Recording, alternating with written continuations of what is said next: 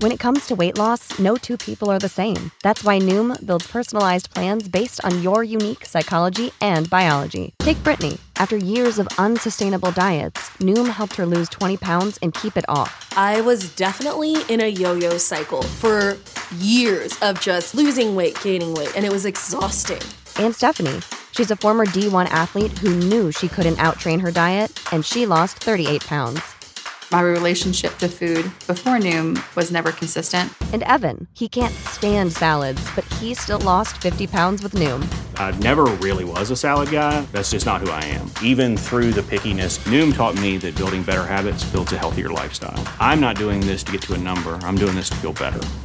Get your personalized plan today at Noom.com. Real Noom users compensated to provide their story. In four weeks, the typical Noom user can expect to lose one to two pounds per week. Individual results may vary. When you need mealtime inspiration, it's worth shopping Kroger, where you'll find over 30,000 mouthwatering choices that excite your inner foodie. And no matter what tasty choice you make, you'll enjoy our everyday low prices, plus extra ways to save, like digital coupons worth over $600 each week. You can also save up to $1 off per gallon at the pump with fuel points. More savings and more inspiring flavors make shopping Kroger worth it every time. Kroger, fresh for everyone. Fuel restrictions apply.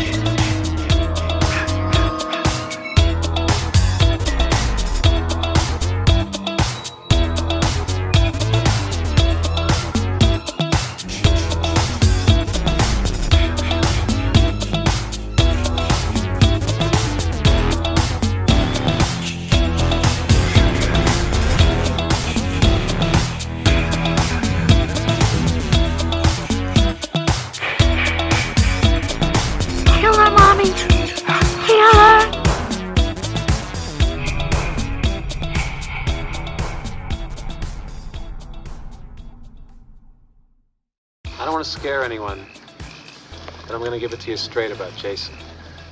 His body was never recovered from the lake after he drowned. And if you listen to the old timers in town, they'll tell you he's still out there, surviving in the wilderness, full grown by now. The girl who survived that night at Camp Blood, that Friday the 13th. Legend has it that Jason saw his mother beheaded that night, and that he took his revenge. A revenge that he'll continue to seek if anyone ever enters his wilderness again. Well, it looks like another Radical Retro Rewind podcast is here. It is Friday. I am Ryan Hunter, and I am joined by Rob this week. I'm back, everyone, for the sequel. I'm so happy to have you on your favorite movie of the series, and also the first time we get Jason in the sense of Jason as a killer. Yes, that is right. We meet Baghead himself, Mr. Voorhees.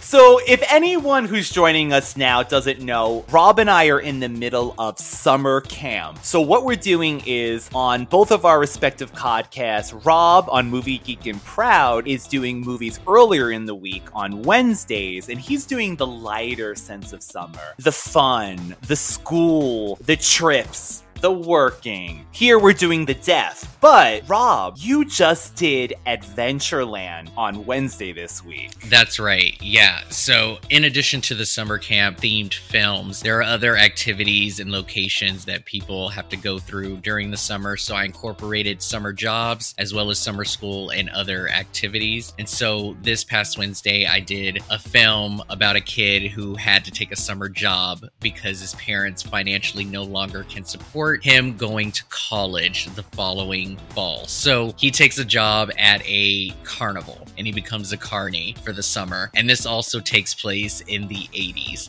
It's called Oh, yeah. it's called Adventureland. So yeah, I did a solo review. It's pretty short, but I did add on a quarantine quickie, which is a small review of a movie that I watched during quarantine last year, which also has a summer theme. So check that out if you like Adventureland. At Movie Geek and Proud, a movie podcast on on most streaming podcast apps. I feel like in amusement park, you can't get any more summer than that. I mean, that is pure summer enjoyment. I mean, Yeah. unless you live in a Florida or California, like some of us do. Yeah.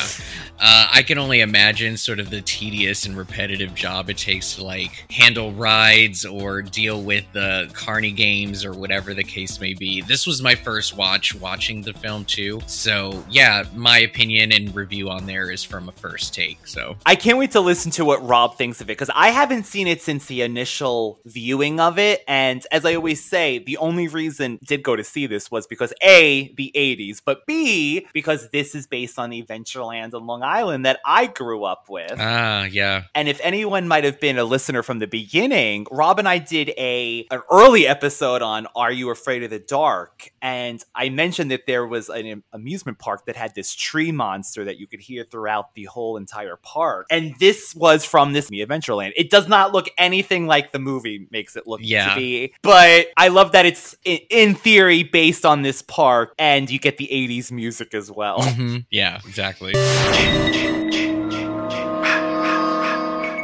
So, Rob, this is a big one. This is Friday the 13th, part two, 1981, a year after the original. And what I love about this is evidently this came out right before Halloween 2. So, this actually beat Halloween 2 in the theaters, but Friday was based on taking the popularity of a movie like Halloween, which was a holiday esque movie. So, I love that it A started as something to cash in on Halloween, but then ended up now even coming up with a sequel before Halloween even came out with one. I mean, So- strike while the iron's hot, honestly. Both franchises were supposed to be anthology movies, right? There was never supposed to be a Michael Myers after the first one. And honestly, there was no plan to do a Jason film. Like, we were supposed to get another horrific setting and feature and, and situation that possibly took place on Friday the 13th. We were not supposed to get the same for Halloween. Halloween was supposed to have a different story behind the holiday, and we weren't even supposed to get Michael Myers. So we have two horror icons that were born because we were so fascinated with the story that was given to us in the first one. And I think that's probably why the first one was such a mystery. And so it's just like, oh, solve the mystery. Now let's just move on to something else. You know, it's a tragic story. We'll just let the world in 2021 think, was that really the boy that came out or was that a dream? We will never know. But nope, they decided to age him 30 years and then Yeah, it's so funny. And if anyone wants a history too of things that are happening currently with this franchise, Rob's other podcast, yes, this man is a very busy man. He has a horror themed podcast along with his friend Nate, and they did a few episodes back on his premiere episode of his return, did a little history of where the rights are with the Friday the 13th characters. But it's funny that Jason really was meant to not be a thing. Yeah. And then the fact that this is, he became a character in his own regards. yeah. So in between movies, we see Alice, the hero of the last movie. She in that canoe scene at the end. She sees teen or or child Jason. So we're never explained in the sense of did did he just kind of like grow up really quickly after that? Was it a spirit? What was all that? Was it hallucination? Well, that's the thing. You know, this movie in between part one and two is a year. So, what she saw was not a child. It was either an entity or in her head. We don't know. But that's Mm. that's something that I don't know if I should bring up now or later, depending on when you want me to talk about it. But Jason is already a grown man, right? So was he in hiding this whole time? And and you know, Jenny, our antagonist, talks about this in a later scene where what was he doing this whole time? You know, did he raise himself? What was he eating off of? But the thing was is that Jason never revealed himself to his mom that he was alive this whole time. You know, and and if he did witness her dying, you know, he obviously grabs her, you know, head or whatever and keeps Yes. it. So he was around this whole time and he never revealed himself to her. And it's just like he's a grown man. What what was he doing this whole time? Why was he or did the mom know? Did Pamela know about him? And she still wanted to act out a revenge, but then subconsciously she's you know, she's all schizo.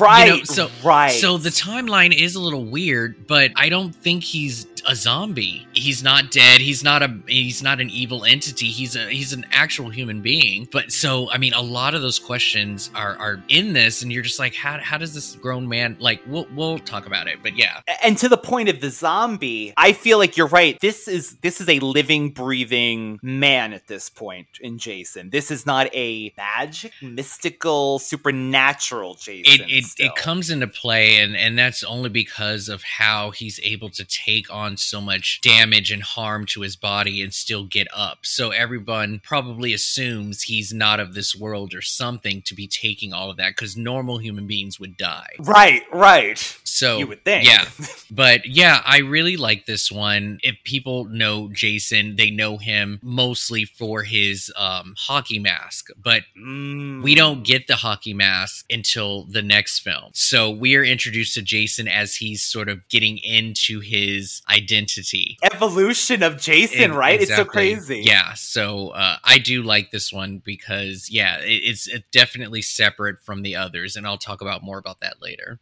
To Rob's point about the sack on Jason's head, he doesn't have a mask on. Evidently, people have noted that this was a look from the killer in the movie The Town That Feared Sundown. So there, there's people saying that it could have bit that off. I kind of just think it goes with the theme that he is living out in the woods, this crazy woodsman kind of thing. Like he just has a. sa- I mean, what else does he have lying around? He's not going to have a mask lying around right now. We see how he gets the mask. Anyway, so Rob, shall we get into this? Yes, definitely.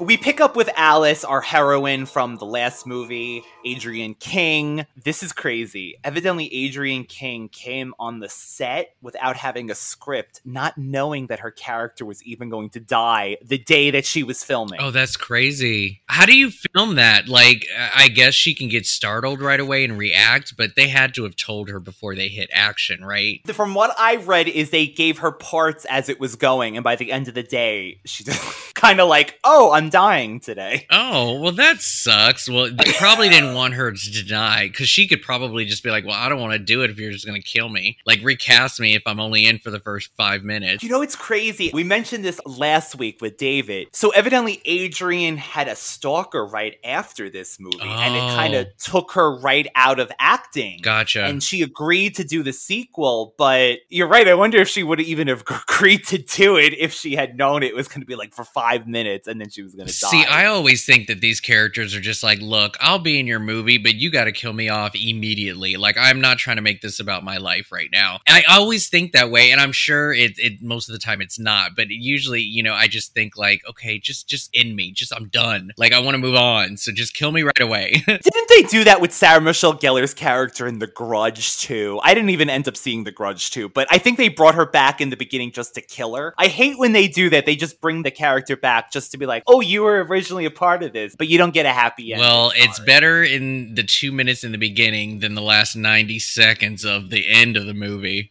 Oh my god, yeah. Wow. Yeah. That's true. That is true. We find out that Alice has been going through it. She's been having issues ever since she survived. And matter of fact, Rob, as I love to say, this is the longest intro ever with a recap of the. They could have just played the last 10 minutes of the original Friday the 13th at this point. We see her running, rolling, going through it, biting Pamela Voorhees' hand. I mean, everything. I was trying to think if they've done a recap longer than this, and maybe the one that I have in my head is this film, but I could have swore there was another movie where they just re. Oh no, you know what it was? Silent Night, Deadly Night. Oh. The sequel, literally the very like the entire half of the film was nothing but a recap. And they just constantly kept showing clips of the first one cuz this guy was talking through his experience while he was in the hospital. That's a long intro that had nothing to do with the sequel, but yes, I clocked it at 6 minutes and 22 seconds of recap. I'm so glad you did that. Hell yeah, I did that. I was really curious. I mean, aside from that creepy ass little kid playing in water in the dark singing. Oh my god, never in my life. He was waiting for Pennywise. You yeah, you want to worry about little kids. Worry about that one. Jason's like, you know, nothing compared to that creepy ass kid. And he's just in water getting his socks wet and then he's going to come in the house all dirt. No, I can't. But I, I'm a little I'm a little puzzled as to how Jason knew where this woman lived. Yes. Like yes. I look, I have to remember that he was a child when he died. I don't know of the actual exposure to the world that he was given through his mom, but like I'm sure he knows how to read. I'm sure he knows how to use a telephone or whatever the case. I'm you know anybody can get behind a wheel and maybe drive, but it's like Michael Myers. right? Where does this woman live and how the hell did he find her? She has to live close by, right? Yeah. I mean, I don't remember from what I think I read one of the facts last week when we recorded that it was some that her father lived in New York or something, but evidently the novelization of the first movie differed from the real script. So we'll never know how Jason found Alice. This is one of the questions I actually had for Rob. But okay, for lack of a better way to kill Alice. But honestly, I didn't mind this scene because I, you know, I can only imagine what it was like in theaters to watch this and think, okay, well, this final girl's gonna come back. She she's experienced, she knows what to do, and she's been through this. So it's like, yeah, let's bring her back. And they probably expected her to go through all of this shit again. Come to find out, they took her ass out immediately. so did Adrienne King, evidently.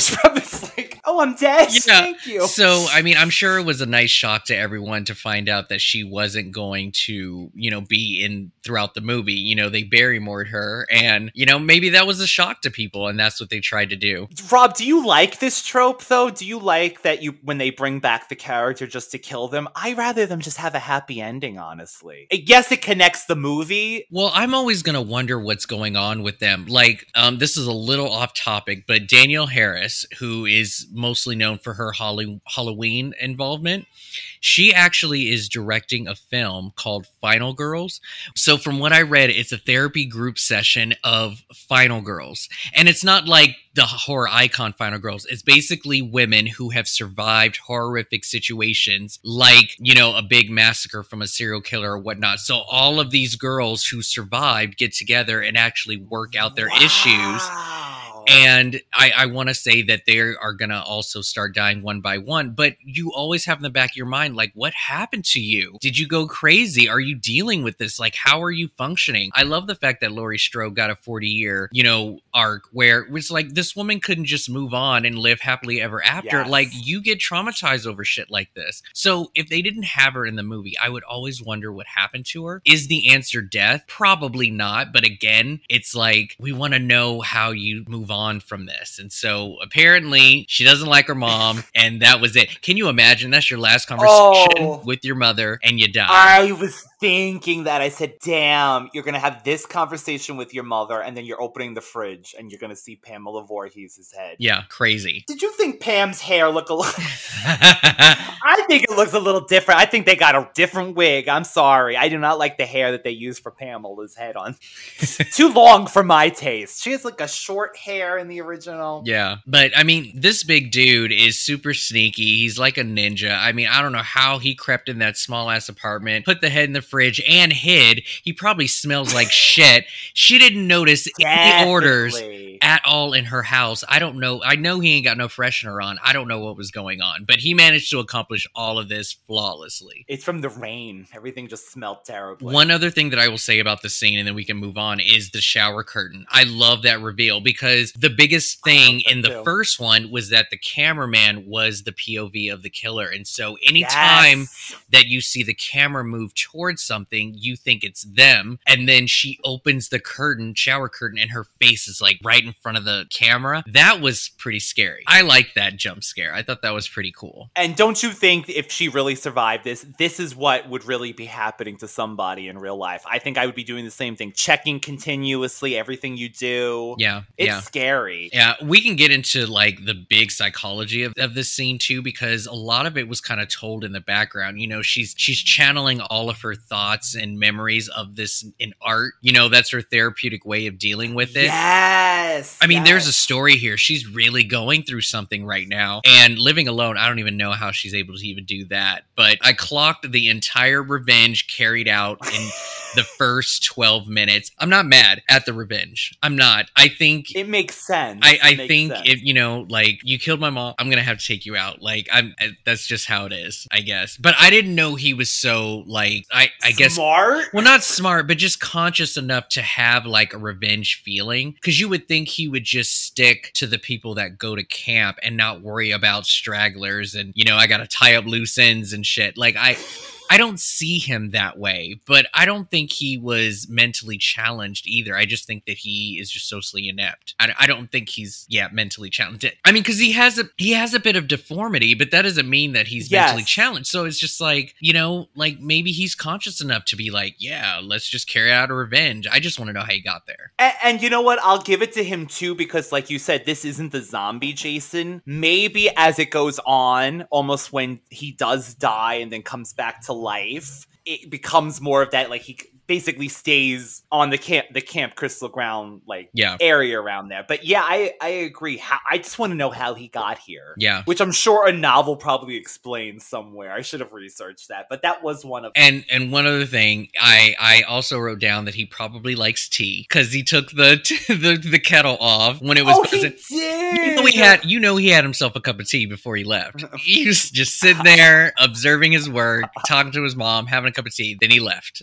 I didn't know that Alice's body is there in that shrine later on, Rob. Did you know that skeleton is supposed to be Alice? But why would it decompose so quickly? Well, this is they said five years has passed. you're right. You're right. You're right. They did say five years, but then how is the head preserved? Yeah, it's really like if anyone doesn't know, like there's the shrine with Pamela Voorhees' head, but there's kind of like a body against it. This is evidently officially Alice, but it's weird. Like, How did he get Yeah, that body she- all the way? Oh, wow, how did he get crazy. back? I Did didn't he know that. Yeah, I didn't know that. That's pretty cool. He's holding Pam's head, and I know. he's carrying Semantics, body. you know, like I would try and turn this all realism or whatever while I'm watching right, No, but I feel like these are the most out of. I feel like going forward, the original and this movie, Rob, have the most connection in the sense of they bring back Alice. It's more still a mystery. This is before we get into Jason, the hockey mask killer, and I really think this is these two movies are separate from the whole group. Like these two could have worked as almost just two movies on their own. Yeah, I agree. I mean, we're we're definitely witnessing the psychosis of this grown man who is still tied to his mother and, you know, the possibility of just kind of going psycho bitch crazy over the fact that he watched his mom's head chopped off. So, yeah, they definitely connect. So I like this one so much. There's so much story. I just I don't know. I just like it. It's actually one of the most well liked out of the franchise. Number two is usually people's favorite, which is Rob's right on point.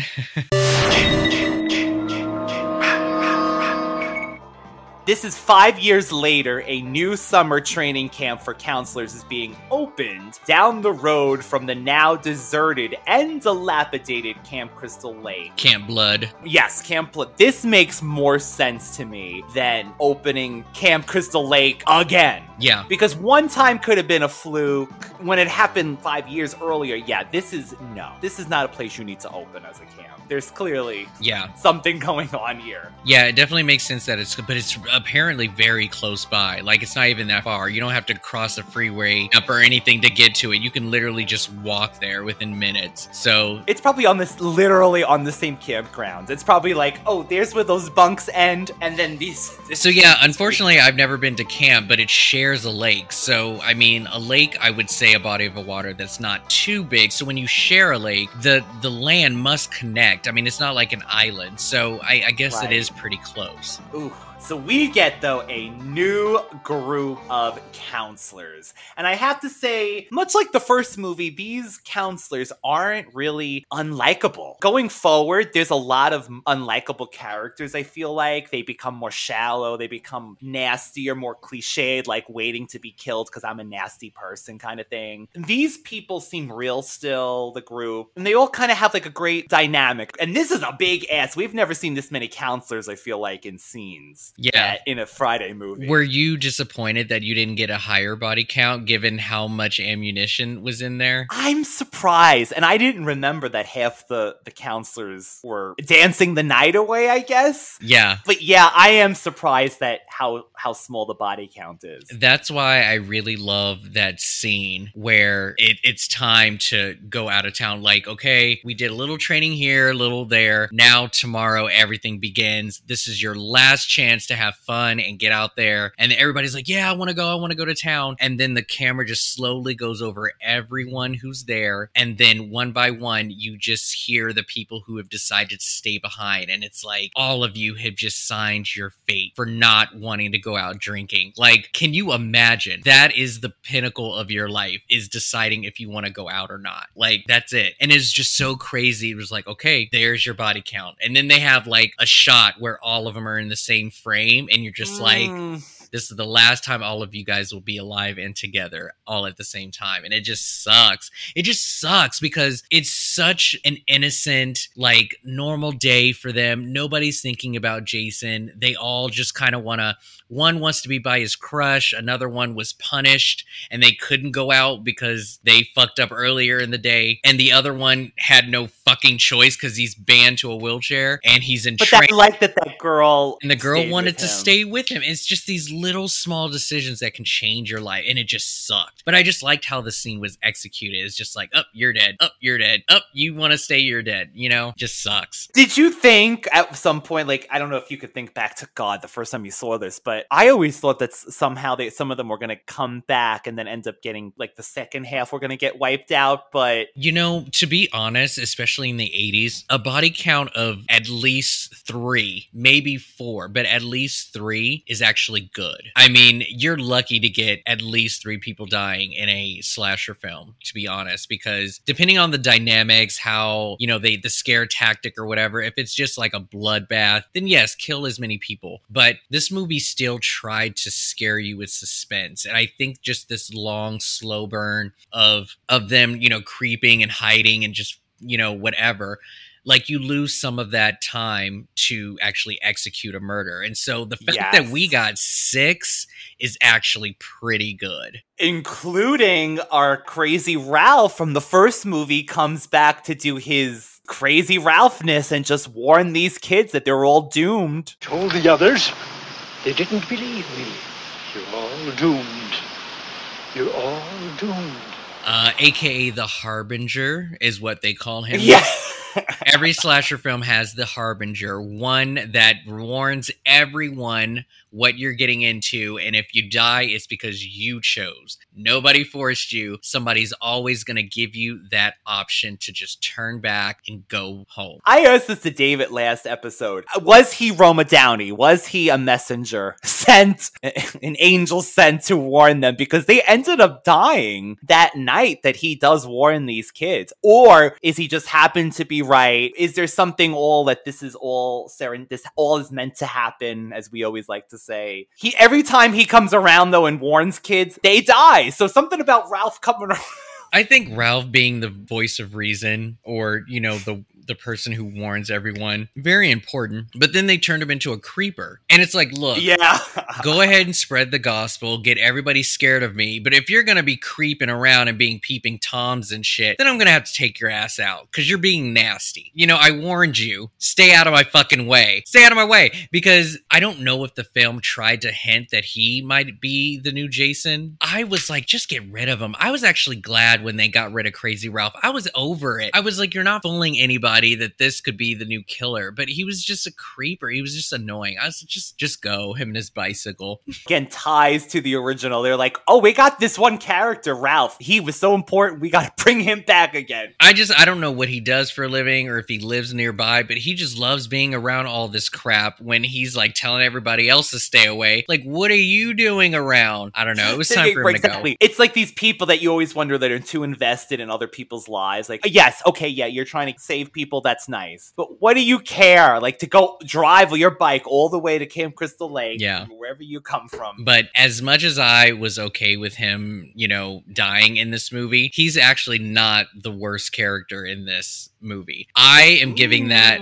I'm giving it to Paul, our head counselor. He is a Oh, you think you you think Paul is the worst? did okay. not like Paul. I did not like him. In this movie, I don't know why the the time that I watched this um, earlier this week, Paul is a dick. I just I don't know. Look, I understand that he is in Blonde, the, pretty boy. he's you know the head counselor he has to make sure everything goes right it was the way that he condescended in front of the other counselors and Jenny when she arrives i thought that was bullshit and then just the way that he kind of like mansplained himself a little bit throughout this movie it was just a little i don't know her opinion just didn't matter to him that i've noticed he was probably a sweetheart to her but at the same time i just didn't find him to be a fun character and i really didn't expect him to live the way that he was coming off Yes, he's unconfirmed because we don't know what happens to him. Yeah. We assume because I mean we'll get into the ending later, but he's there and then is he He's died? anymore. I don't know. He just seems like a character that would easily die in the middle of the movie Exactly. The one of the first you would think one of them, maybe the third. because he's a you know a love interest. See, and this is the thing. In my horror podcast, I said this. I was like, if you want to live, you have to be dating the le-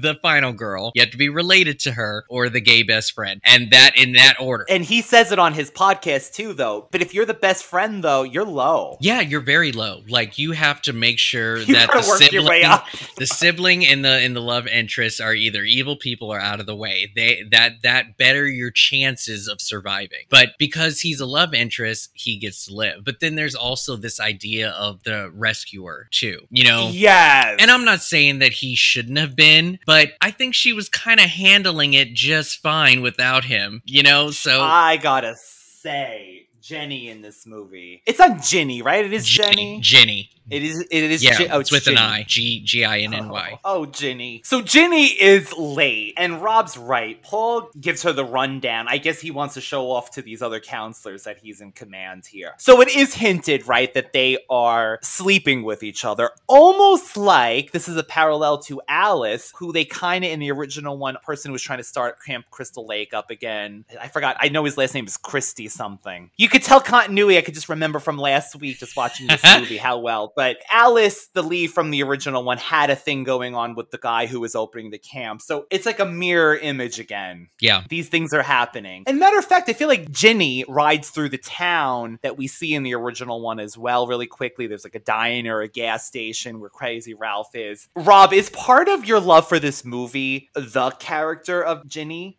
And how smart she is. I think she's one of the smartest final girls. I mean, I, I will say that part two was actually one of my least favorites when I was watching this series as a kid. This movie grew on me every time I rewatched it. And aside from the brilliant jump scares that I thought they had, the look of Jason with his sack head, but the final girl in Amy Steel, you know, she also was our lead in um, April Fool's Day.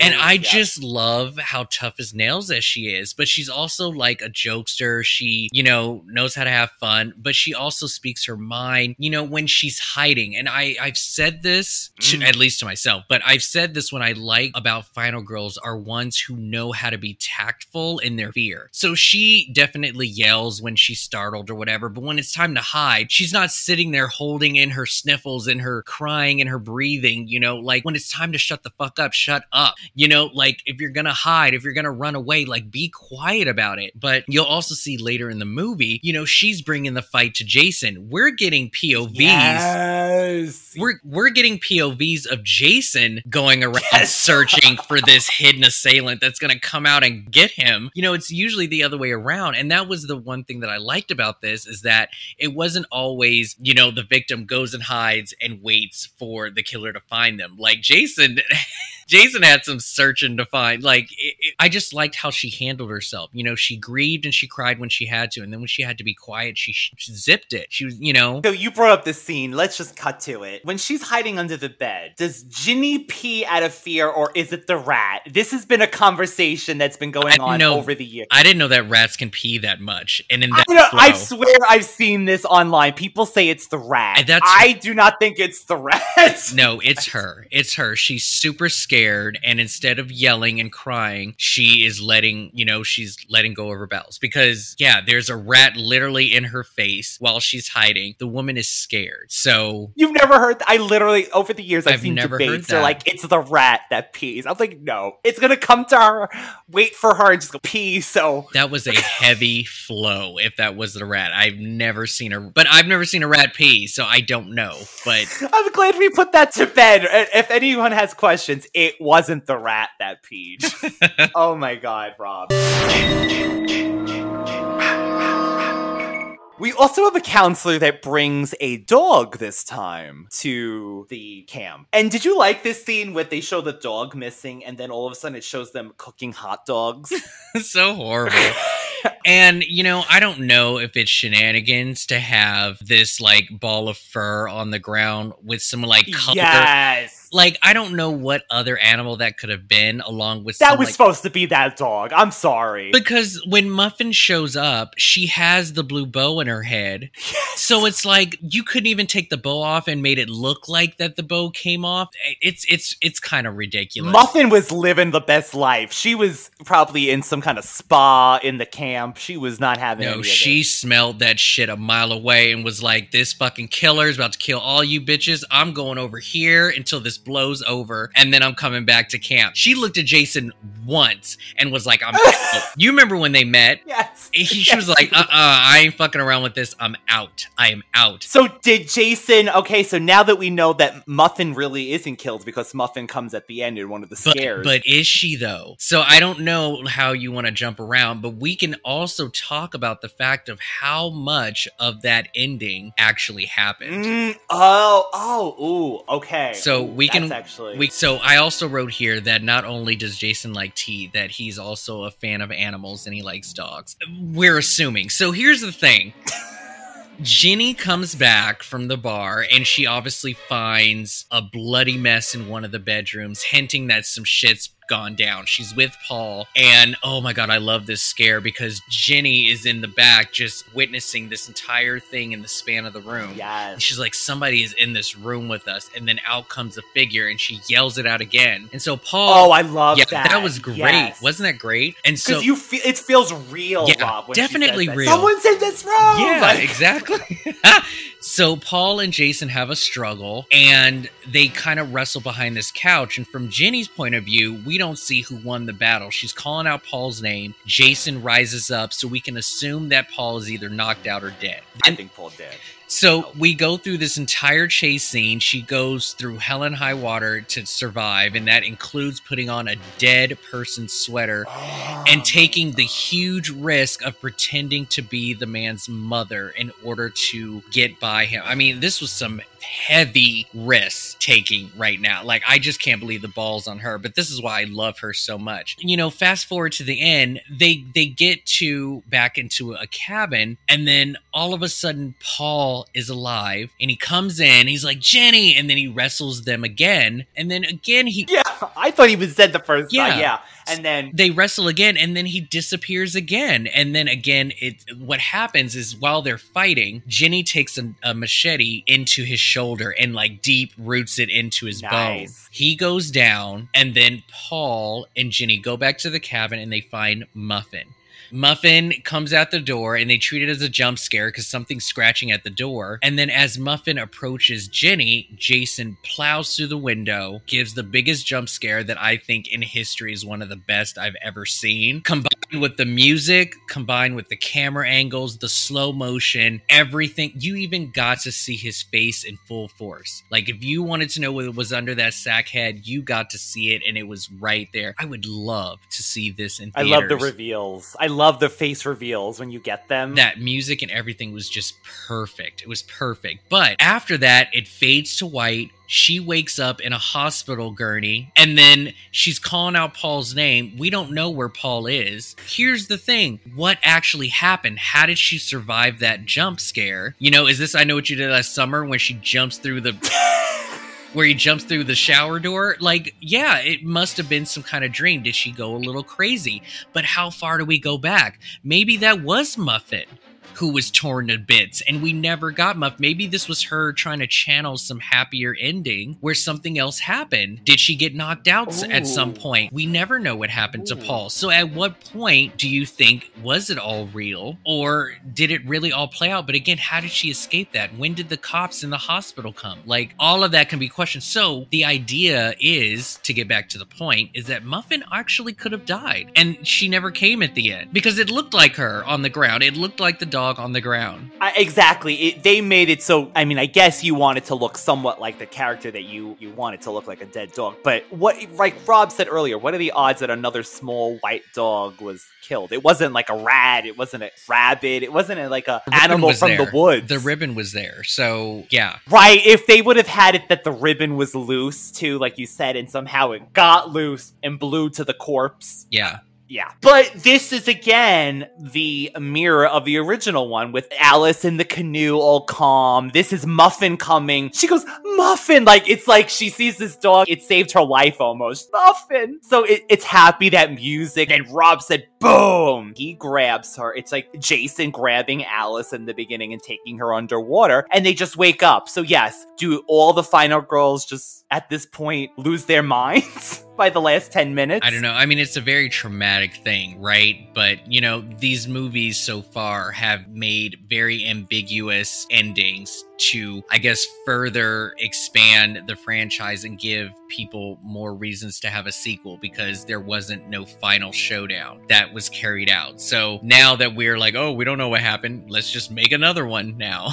sequel sequel i really enjoy that they set the car not working ginny's car early on it's actually a thing it is not a horror movie trope that all of a sudden the car does not start she's literally late because her car isn't working and then she keeps trying to get the car to start so that to me is great writing because it sets it up like as the character arrives. She was late because her car doesn't work. So when she goes back later and the car isn't working, yes, it makes sense. It's not magical. The car stopped working now, which was what we'll get in future movies with Jason. So yeah, I think you have a real good point there, and I also love that how it was executed because they even made it into a joke on how she pretended the car wouldn't start Yes. when the whole time it did work, at least for that moment, and you know she got back at Paul for making her look like shit for arriving late. So I love that, and that again just says more about how awesome the Ginny character is.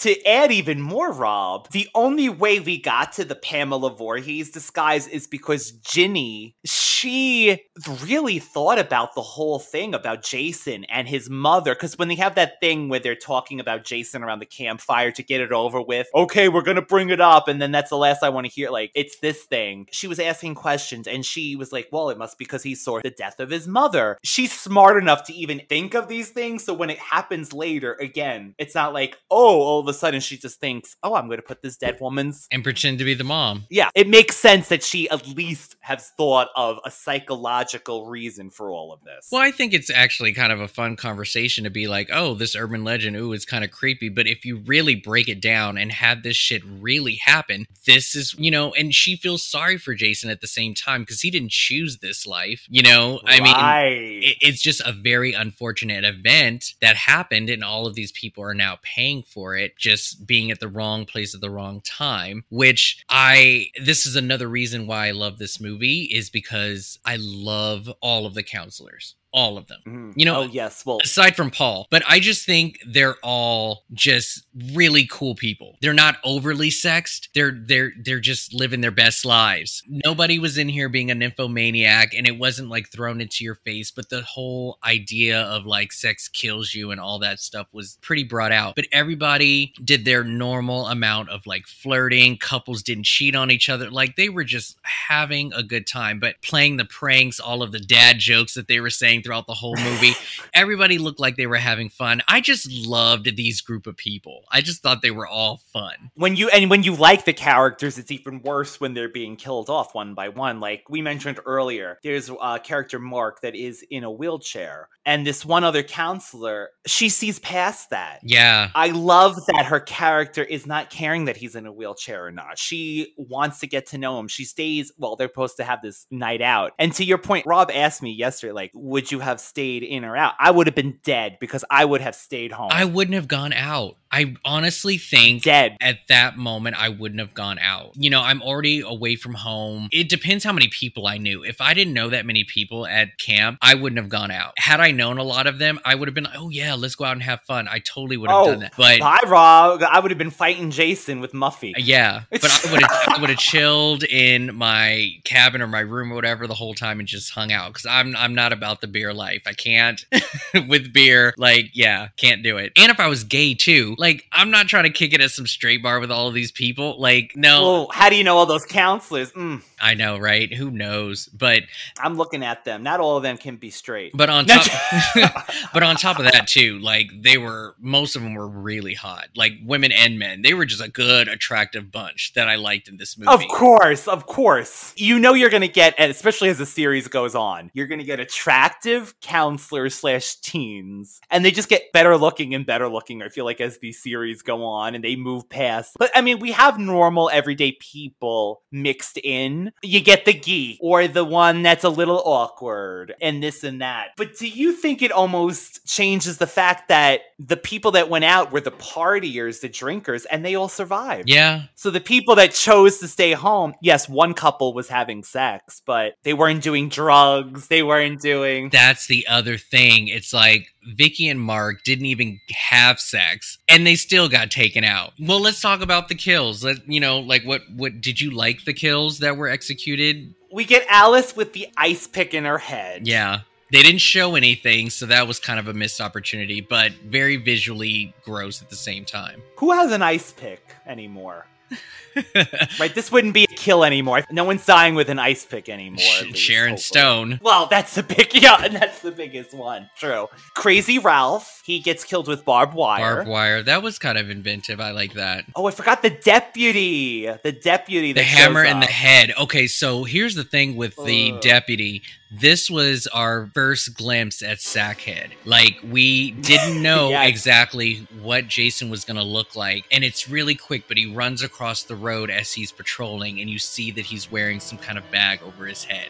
But we still don't get a clear shot. And I was like, oh, okay, so Which that's your first look. creepy. It is very creepy. And as a cop, he did his job and he stopped and he went to go get him because he's not supposed to be there. So, but he finds all that shit and then he gets a hammer in the head. So his reaction, his face when he died, that was creepier than Jason. Really This face that he gave, I was like, oh my god, you're creepy looking like that. Deputy Winslow, by the way. Oh, really? we that know another Winslow. that was his last name? That's funny.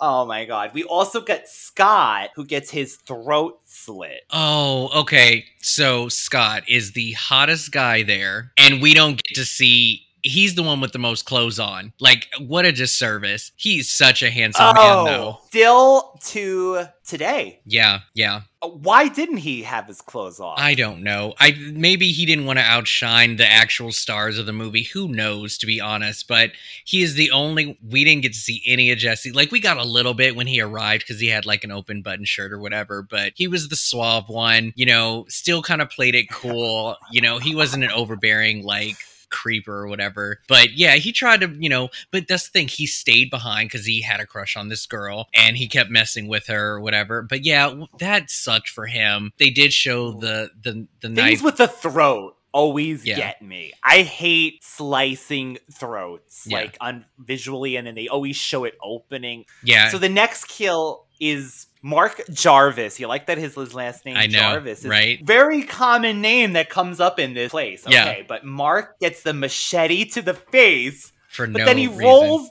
down the stairs. Where did those flight of stairs come from? Did you?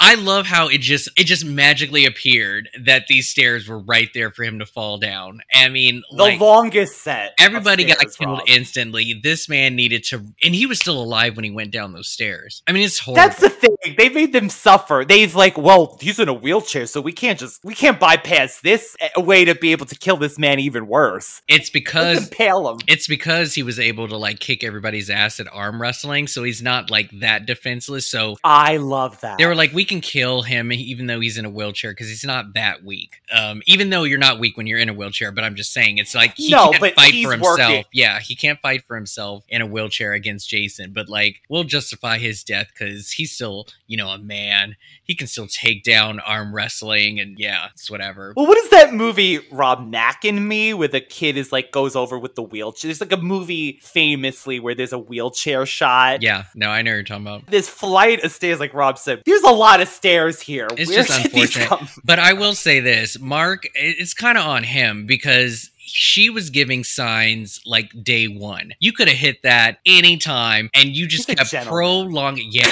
that's the only thing I can think of is that he's a gentleman. He didn't, he just assumed that nobody was going to be into him or whatever. But like, if he had just caught Yes, on that's what I think earlier, they could have hooked up so earlier if he had just like given into the flirtation because it was so obvious. She gave him that look. Yeah. I mean, like she's like, I'm gonna stay home, Yeah. and looked at him, And like, he was like, suit "Oh, yeah." yourself. And I'm like, Lord. Oh get the hint. yeah, he said that. the hint, get the hint. But it was cute. I like those two. And Vicky was such a nice girl. Such a nice girl. This, I love her. Okay, so Vicky, she is our conduit to where we finally get to see Sackhead in all of his form. Pops out of Yes. bed. We finally get to see what he looks like. I don't know if first impressions of a man with a bag over his head with one eye hole. I don't know if that translated well, but I thought it was creepy. But the only thing I thought of is like this whole damn time you've been killing bitches, splattering blood everywhere, living in the woods. Yes. And that bag was clean as shit. Like, does he have like three or four of them on him and he just switches them out? Like, that bag was clean. I was like, how did you do all of this and not dirty up that bag at all? Would you have preferred it to be more burlappy so it didn't have that like white?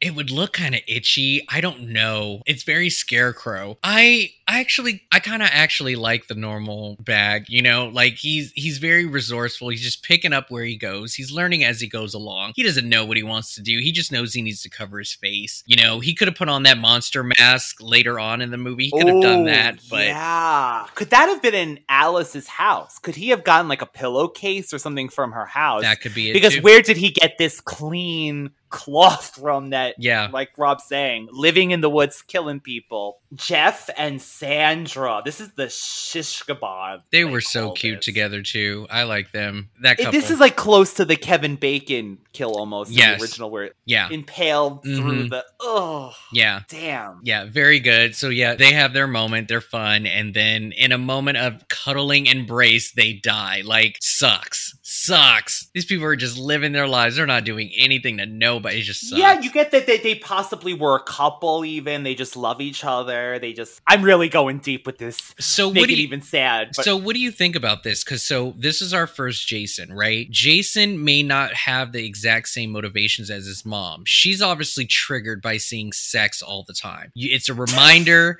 that that's what you'd rather do instead of watching kids drown, you know, and saving them or whatever. So right. is right. he being triggered by the same things? Like, is, does he have this thing about seeing Like sexuality? psychological Yeah, psycholo- like seeing sexuality played out, or you know, can they survive if they actually do their job? Like, what what is it that's triggering, or it's just the fact that they're just on the grounds? I don't know.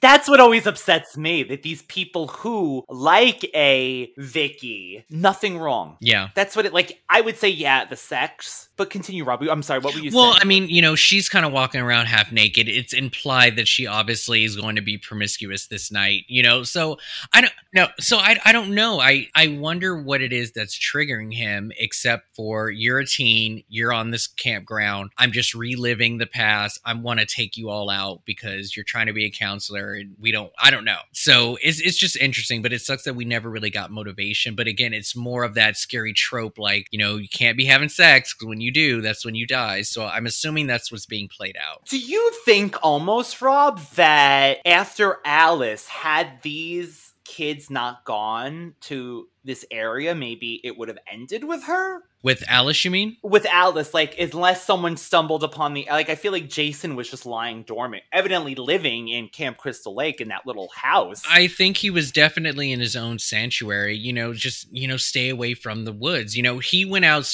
purely for revenge because he could have easily stayed in town, killed more people. So he's not a, I guess he's not a serial killer. He's not choosing to kill people. It's just stop trespassing and I won't touch you. I'm just living my best life with my mama. You know, just leave us alone. Aw. Just to get back to that scene for one more minute with the head of Pamela, that could have gone He hesitates. So wrong. He he questions it like twice. You know, she had to raise her voice for her point to get across. Jason, Mother is talking to you! Jason, Mother is talking to you. Like, bitch, don't let me put you over my knee. Like, seriously, she you almost know what this failed. sweater means. Yeah, she this almost is your failed. mother's sweater.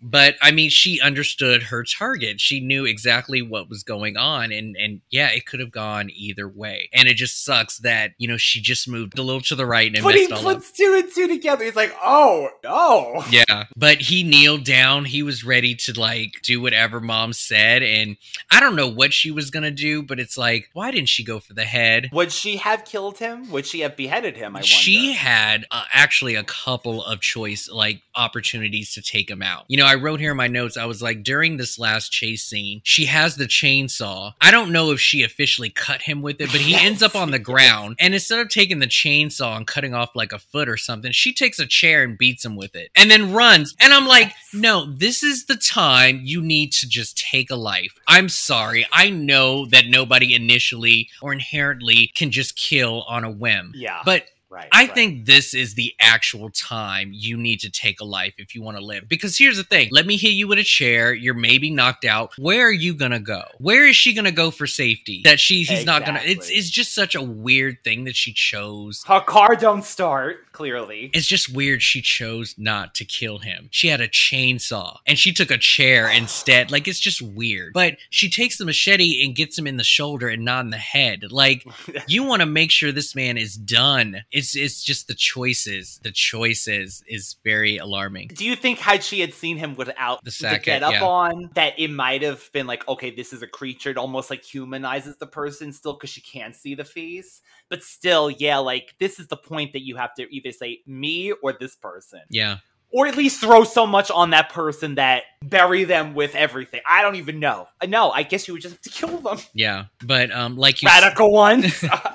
But like you said, this was a very nice closing arc to this storyline. You know, we got a huge understanding as to why Jason is so infatuated with his mom. You know, she says this line, he never had any friends. She was all that he had. yes. And that's such And an that important line. Yeah. And so I happens. I like how this ended. And even with that big jump scare, the knife was still in his body when he came after her. Like, so good. You know what? I'm just such a masochist. I actually replayed that jump scare like three times in a row. I just? I just like how it's shot. It's just it just looks so good It the way that it was executed. It's a great shot. Even- it really is. even that pan shot where she's locked herself in the bathroom and she doesn't know if he left and she's trying to reach for the window to escape and then he comes through the window. I like love that, that was too. great. That was great. So like i said overall i love the jump scares. I i think this movie is very subtle and it's not oversexed which i think down the line is what happened to these films is that it just kept putting these one-dimensional characters who all they want to do is get laid. There was no substance to most of them. And i i just like the the character of ginny and just how strong she was. And again the kills i think were fun.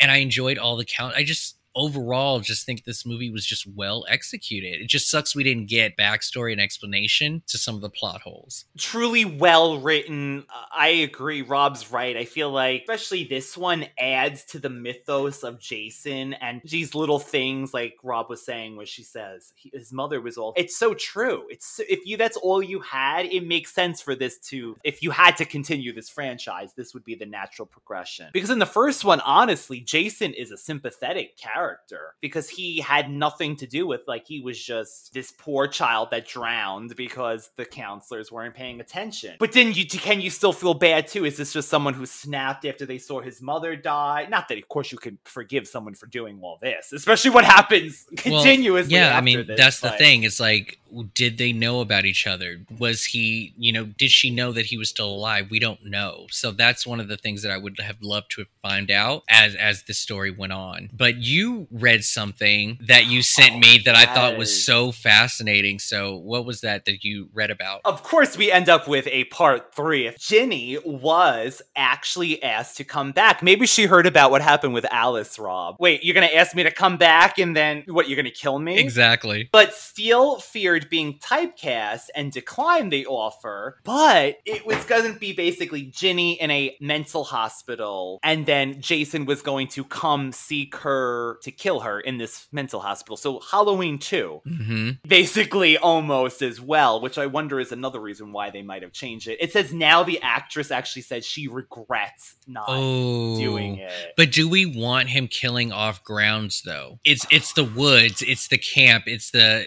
ambiance, it's the it's the the woods is technically a character in itself. Like, do we want him out there killing in different areas? I don't know if I would have liked him going to a hospital taking out people. I don't know. This just I don't know. Unless at some point they ended up back at camp for some reason. But you know, I was reading the article that you sent, and I love the story and the scenario that was played out because we also got closure on Paul in this scenario. We do see that Jason, I guess, is willing to leave the camp to get the, the girl. This is what is this one his one of his like once a year outings that he will leave to get the final girl that got away. Mm-hmm. But a little more, Rob. Another plot was to have, she says, have PTSD, and she was going to be flashing back and forth to Jason attacking her, and everyone was making fun of her, and then she was going to have a roommate. This is what the actress says. It's in, Hey, Ginny, can I borrow your car, the red Volkswagen? And I said, Sure, because Ginny didn't go out at night anymore. And then my roommate took the car out. In the meantime, I'm doing laundry because it's Friday, of course. Everyone does their laundry on Friday. I go downstairs to do the laundry, I open the dryer, and Paul's head is in the dryer. Crazy. The love interest from part two. So, yes, this would have cleared up. So It would crazy. have cleared it up. And then it said something about like the roommate dying because Jason sort of just killed whoever was in the car because that's her car. I think I read that and I was like, well, and he's- then Ted, I forgot this. that's Rob. right. Ted. comes back. I love Ted. Ted. Ted was so cool. Ted is the character that survives, I guess, basically because he's at the bar and he's the goofy character. Yeah. But Ted and I start a wild goose chase because we know Jason's out there and we start hunting him down. I think that's cool in a one way. And now the plot of Halloween kills. Did they say this is what's going to happen or Halloween ends? They're going to like seek out Michael Myers. Yeah, yeah, they're gonna end up at the hospital for a little bit, and then probably bring the fight to him or something like that. I, t- if I was Ted, I would not involve myself in that damn drama. I had Nope. nothing to do with it, but you know, as a friend, you know, sorry. But no, I like Ted too. So yeah, that would have been an interesting story. But again, just taking Jason out of out of the equation of the camp is just I don't know if I like that. But the idea of bringing Ginny back, I get it. Very cool. Or Rob, to your point, starts there and then Ginny and Ted go to Camp Crystal Lake. Yeah. And then if that's how it would have ended, I might have been okay with that. Yeah. But we'll never know. Too bad. That's one of those things when the actress is now kicking herself. Mm-hmm. So, Rob, part two of this franchise. Oh gosh, it's gonna change from here. Yes, it is. So you have fun with part three because that is my le- that is one of my least favorite sequels. I actually reviewed this on Movie Geek and Proud, but it was on Patreon, so not many people really know my opinion of this. But um, it'll be really interesting to hear what you guys think of it next week because I didn't really like the uh, character in this movie, and it also goes into a point because you guys are going to discuss how this girl got away. He never went after her. Never did. No. Why was Alice seeked after, but no? Well, I mean, she killed the mom, but like they didn't go after Ginny. But Ginny got away. yeah, so yeah, it'll be interesting to hear what you guys think of part three. I know you're going to be back for Tommy Jarvis number adult. Definitely, definitely. Yeah, come back to Movie Game Proud next Wednesday. I have an all new episode. Uh, yes, I am keeping it family and friendly, but for next week, I am doing a summer camp horror film called Sleepaway Camp. I will be reviewing the film with another podcaster from the Real Feels podcast, and that posts uh, next Wednesday. So tune in for that on Movie Geek and Proud. And then come back Friday for another murder at Camp Crystal Lake with Radical Retro Rewind. you could always find Rob at Movie Geek and Proud, but as well, you could find him weekly. Uh, Brunch with the Halliwells, the uh, Charm podcast. Uh, I'm on Instagram and Twitter, BWTH Podcast, and Instagram is Brunch with the Halliwells, all one word. Thank you guys. We will be back next week with all new episodes on both of our respective podcasts. Thank you as always for listening and enjoy your summer.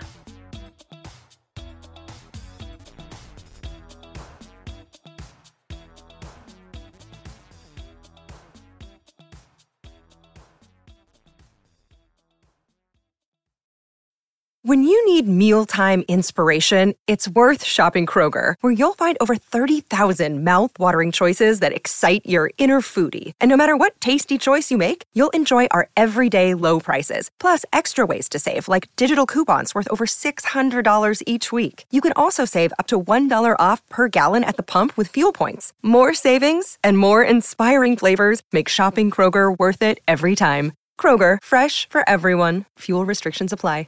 Support for this podcast and the following message come from Corient. Corient provides wealth management services centered around you. They focus on exceeding your expectations and simplifying your life. Corient has been helping high achievers just like you enjoy their lives more fully, preserve their wealth, and provide for the people, causes, and communities they care about. As one of the largest integrated fee only registered investment advisors in the U.S., Corient has deeply experienced teams in 23 strategic locations. Corient has extensive knowledge spanning the full spectrum of planning, investing, lending, and money management disciplines. Leverage Corient's exclusive network of experts to craft custom solutions designed to help you reach your financial goals, no matter how complex they may be. Real wealth requires real solutions. For more information, connect with a wealth advisor today at corient.com. That's C O R I E N T.com. Corient.com.